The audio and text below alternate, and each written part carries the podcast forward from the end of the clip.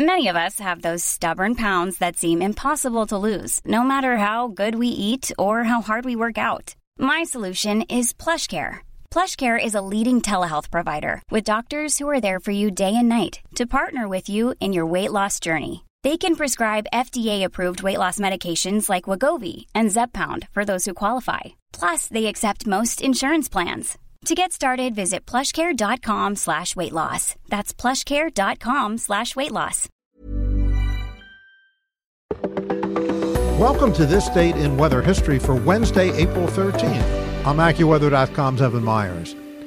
The New York Times reports that chatting on the telephone connected to a landline during a thunderstorm can electrocute you. It's no urban legend. A bolt of lightning that strikes a telephone line can cause an electrical surge to shoot through the wires and enter the handset.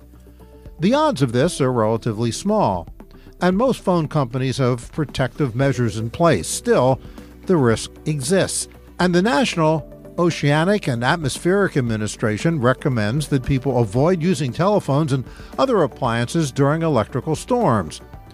Cases of customers being jolted while on the phone in the storm are well documented. In fact, on April 13, 1981, a person was killed while talking on the telephone in Kincaid, Illinois, when lightning struck an outside telephone line and traveled to the house via the phone line, and the phone exploded. What about cell phones? Well, because the danger comes from lightning traveling through outdoor wiring, cordless and cellular phones are generally safe. And that's what happened on April 13th. Be sure to tune in tomorrow for a brand new episode and find out what happened on this date in weather history.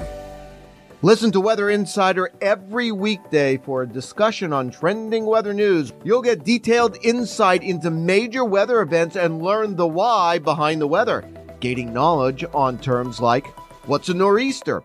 Just subscribe to Weather Insider on your favorite podcast platforms today.